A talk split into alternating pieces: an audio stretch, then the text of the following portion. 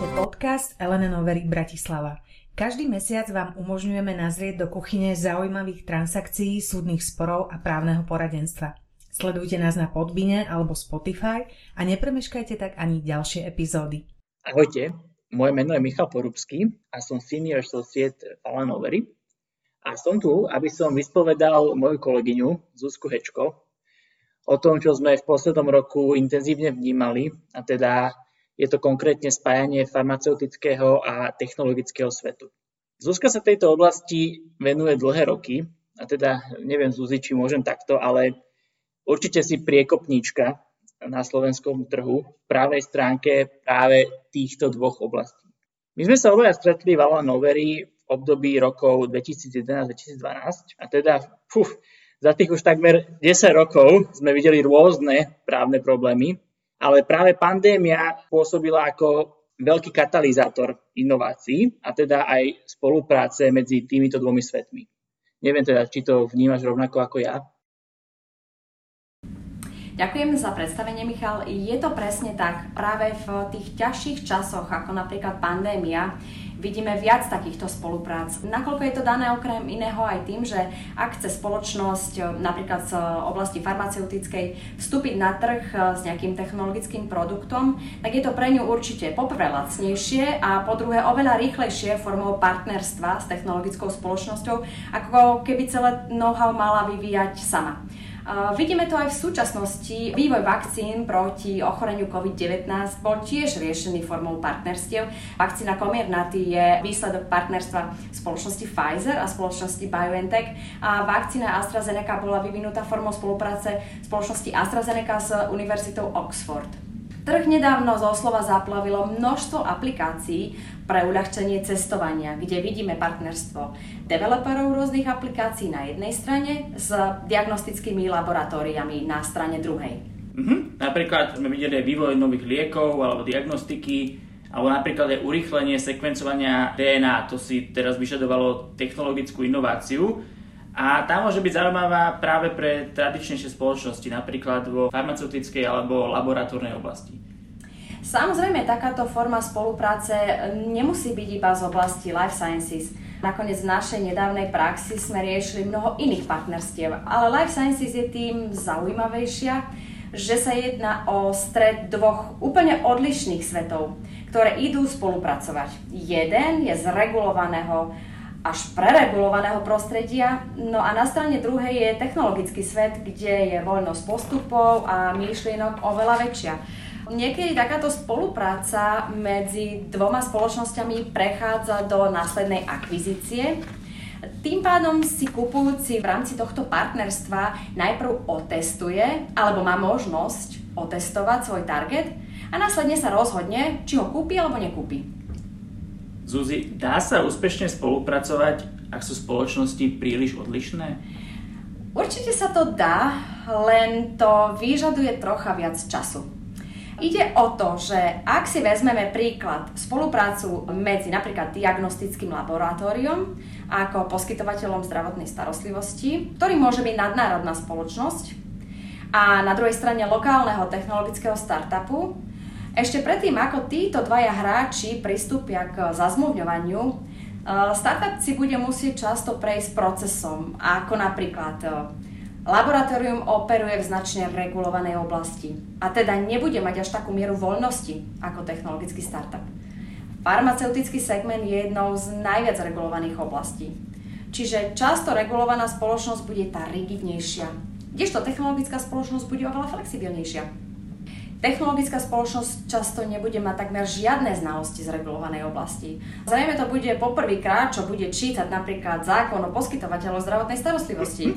Čiže pojmy ako informovaný súhlas, alebo aké sú rozdiely pri výtere z nazofaringu a orofaringu, budú takíto ľudia počuť prvýkrát. Súhlasím. Veľa vývojárov je prekvapených, akým napríklad povieme, že budú musieť svoju aplikáciu považovať za zdravotnícku pomôcku, s čím sú napríklad späté nemalé povinnosti. Je to doslova proces. Mm-hmm, čiže sú tam rôzne aspekty, ale keď sa vrátime k zosúľaďovaniu tých dvoch svetov. Áno, ďalším procesom, ktorý bude lokálny startup často musieť predýchať, Najmä ak má na druhej strane veľkú nadnárodnú spoločnosť bude, že proces bude zdlhavejší, bude doslova ťarbavejší. Rozhodnutia sa nebudú prijímať tak svižne, ako by bol startup možno očakával. Väčšie spoločnosti musia svoje rozhodnutia často prehnať cez manažment, niekedy z viacerých krajín, čo vedie často k časovým sklzom. Čiže celý proces môže byť pomalší oproti tomu, na čo je lokálna technologická spoločnosť zvyknutá.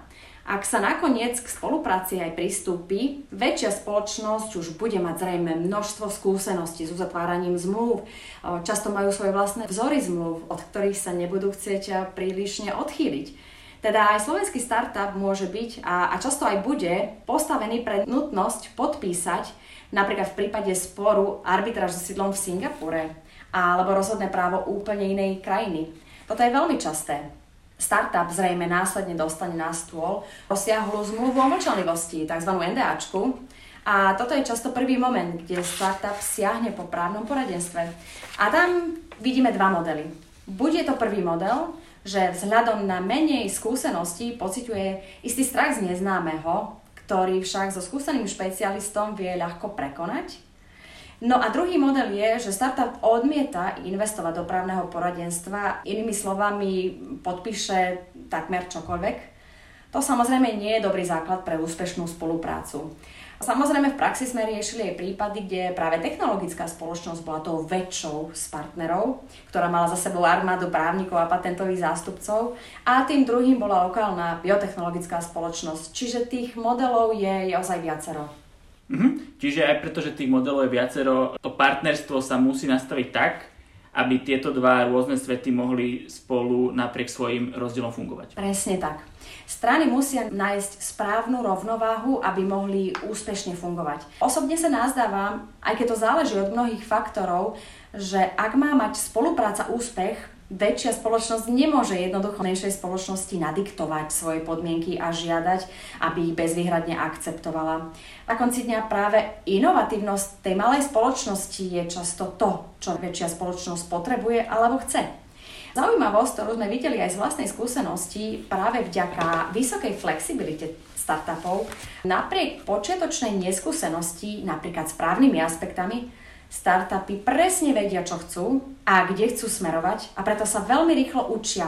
A najmä, ak majú pri sebe kvalifikované právne poradenstvo, nabiehajú do procesu veľmi svižne a konštruktívne. Uh-huh. Ak teda hovoríme o tom procese spolupráce, tak zrejme sú dva najčastejšie modely takéto spolupráce. Buď sa jedná o istú formu zmluvy, či už o partnerstve alebo spolupráci, a tam v zásade dve spoločnosti si nastavia zmluvný rámec, v rámci ktorého budú a konkrétne veci spolupracovať. A teda tá druhá forma, to môže byť aj forma spájania spoločnosti, kde si pre spoluprácu partneri založia buď novú spoločnosť, alebo priamo vstúpia do jednej z existujúcich spoločností. Áno, tieto dve formy spolupráce, alebo ich hybridy, tie vidíme najčastejšie. Ktorú formu zvoliť kedy, to záleží od rôznych okolností. Samozrejme, forma partnerstva iba prostredníctvom zmluvy býva z právneho hľadiska oveľa jednoduchšou voľbou. Tá druhá možnosť, teda vytvorenie novej spoločnosti s participáciou oboch partnerov, v zásade znamená, že strany sa musia najprv dohodnúť, ako novovytvorená spoločnosť ako taká bude fungovať a ako budú partneri v rámci danej spoločnosti participovať, napríklad ako spoločníci alebo aj inak, tých fóriem je naozaj mnoho. Často sa v týchto vzťahoch rieši aj forma vstupu investorov.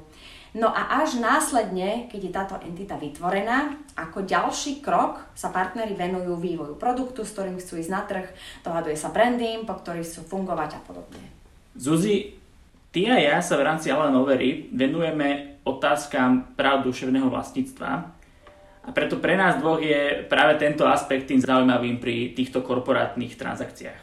Myslím ale, že sa zhodneme, že napriek tomu, že sa stále rozprávame o inováciách a technológiách, alebo teda súhlasila by si so mnou, že aspekt práv ochrany duševného vlastníctva je často podceňovaný alebo marginalizovaný?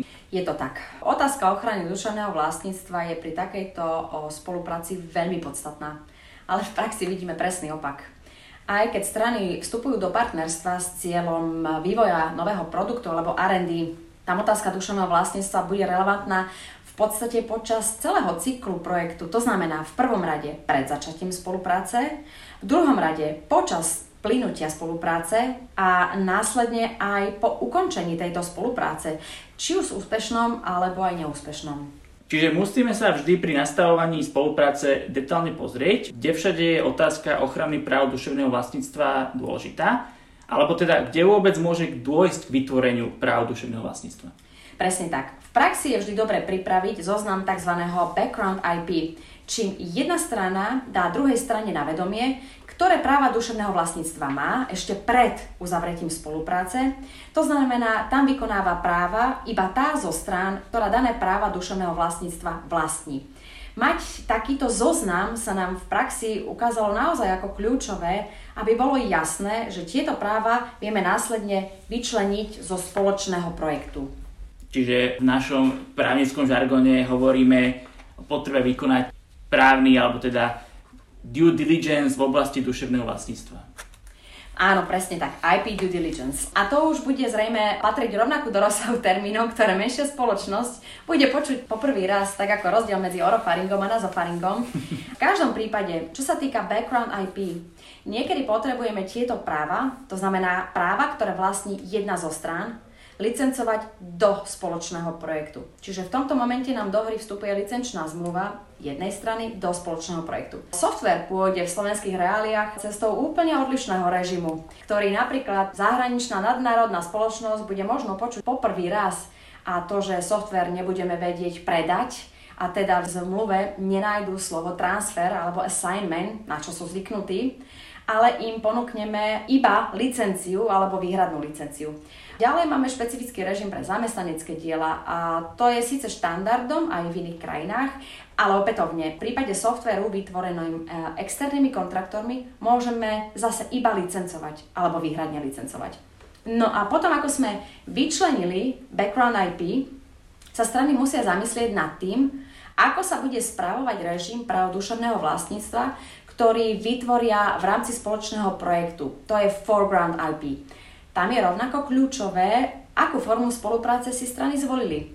Môže sa stať, a v praxi sa nám to aj stalo, že počas spolupráce došlo k porušeniu práv duševného vlastníctva, a teda k porušeniu foreground í pé. A v tomto momente sa partneri zrazu ani nevedeli dohodnúť, kto vyberie právneho zástupcu, ktorý bude vymáhať ochranu tohto spoločného duševného vlastníctva, čo samozrejme spomalilo proces, čiže aj tieto veci je potrebné nastaviť v zmluve medzi partnermi. A ako som spomínala, až príliš často vidíme, že strany nemyslia na to, že projekt môže stroskotať. A treba sa vždy zamyslieť aj nad tým, aký režim budú mať práva duševného vlastníctva v prípade exitu, a kto bude po takomto exite vlastniť alebo vykonávať práva duševného vlastníctva, ktoré boli počas partnerstva vytvorené. Na toto z našej praxe až príliš často vidíme, že strany zabúdajú. Myslím, že z našej praxe sme videli, že častokrát menší hráči aj majú technológie, ktoré by boli patentovateľné, aj používajú logá, alebo teda už vybudovali povedomie o svojej značke, ale ich portfólio práv duševného vlastníctva je vlastne prázdne. Teda mám na mysli registrované, zapísané práva. A teda neexistujú žiadne registrácie, ani ochranných známok a teda už vôbec nepatentov. Taktiež sme videli, že ak technológiu vyvíjala napríklad partia kamarátov, tak medzi nimi ani nie je jasné, ako je rozdelené autorstvo alebo konkrétne ekonomické práva, ktoré z danej technológie plynú. Aj toto býva slovenská realita, ale verím, že toto je všeobecne problém malých spoločností. Najmä väčšie spoločnosti z tohto zvyknú byť do istej miery frustrované a potom sa menšie spoločnosti nestačia diviť, že väčšie spoločnosti sa to pokusia využiť vo svoj prospech. V každom prípade často práve skúsenosti toho väčšieho hráča môžu motivovať menšieho hráča na dodatočnú registráciu ochranných známok alebo na dodatočné podpísanie licenčných zmluv. Na registráciu patentov už často čas nezvýši. A teda, ak by som mohol otvoriť aj súvisiacu tému, tak pri týchto projektoch samozrejme často bude existovať aj komplexná otázka vlastníctva dát, ochrany dát alebo celkovo transferu a využívania dát. Presne tak. A ono to môže byť ešte komplexnejšie. Ak si spomínaš, nedávno sme riešili aj otázku umelej inteligencie A čo v prípade, ak práva duševného vlastníctva, povedzme, vytvorí algoritmus fungujúci na báze umelej inteligencie, teda práva duševného vlastníctva nevytvorí človek, teda aspoň nie priamo, ale robot, napríklad algoritmus, ktorý vyberá najhodnejšieho príjemcu orgánu z nejakej databázy. Áno, to je e, veľmi komplexná a zaujímavá otázka. Našťastie robot asi teraz nebude nositeľom autorských práv, ale v tomto prípade je tam určite toho veľa viac. Vrátane otázok etiky, otázok skrytej diskriminácie. Celkovo si myslím, že táto téma by vydala aj na ďalší podcast. No, myslím, že sme sa práve zaviažali na ďalší podcast na túto tému. Myslím, že áno, a taktiež myslím, Zuzi, že sme načrtli hlavné témy tejto problematiky a že sa k nim určite ešte podrobnejšie vrátime. Na teraz ti ďakujem, že si takto zdieľala so mnou a teda aj s ostatnými, ktorí počúvajú, svoje skúsenosti posledných pár mesiacov. A za nás všetkým ďakujeme za pozornosť a tešíme sa na ďalšie témy a podcasty. A pekný zvyšok popoludnia všetkým.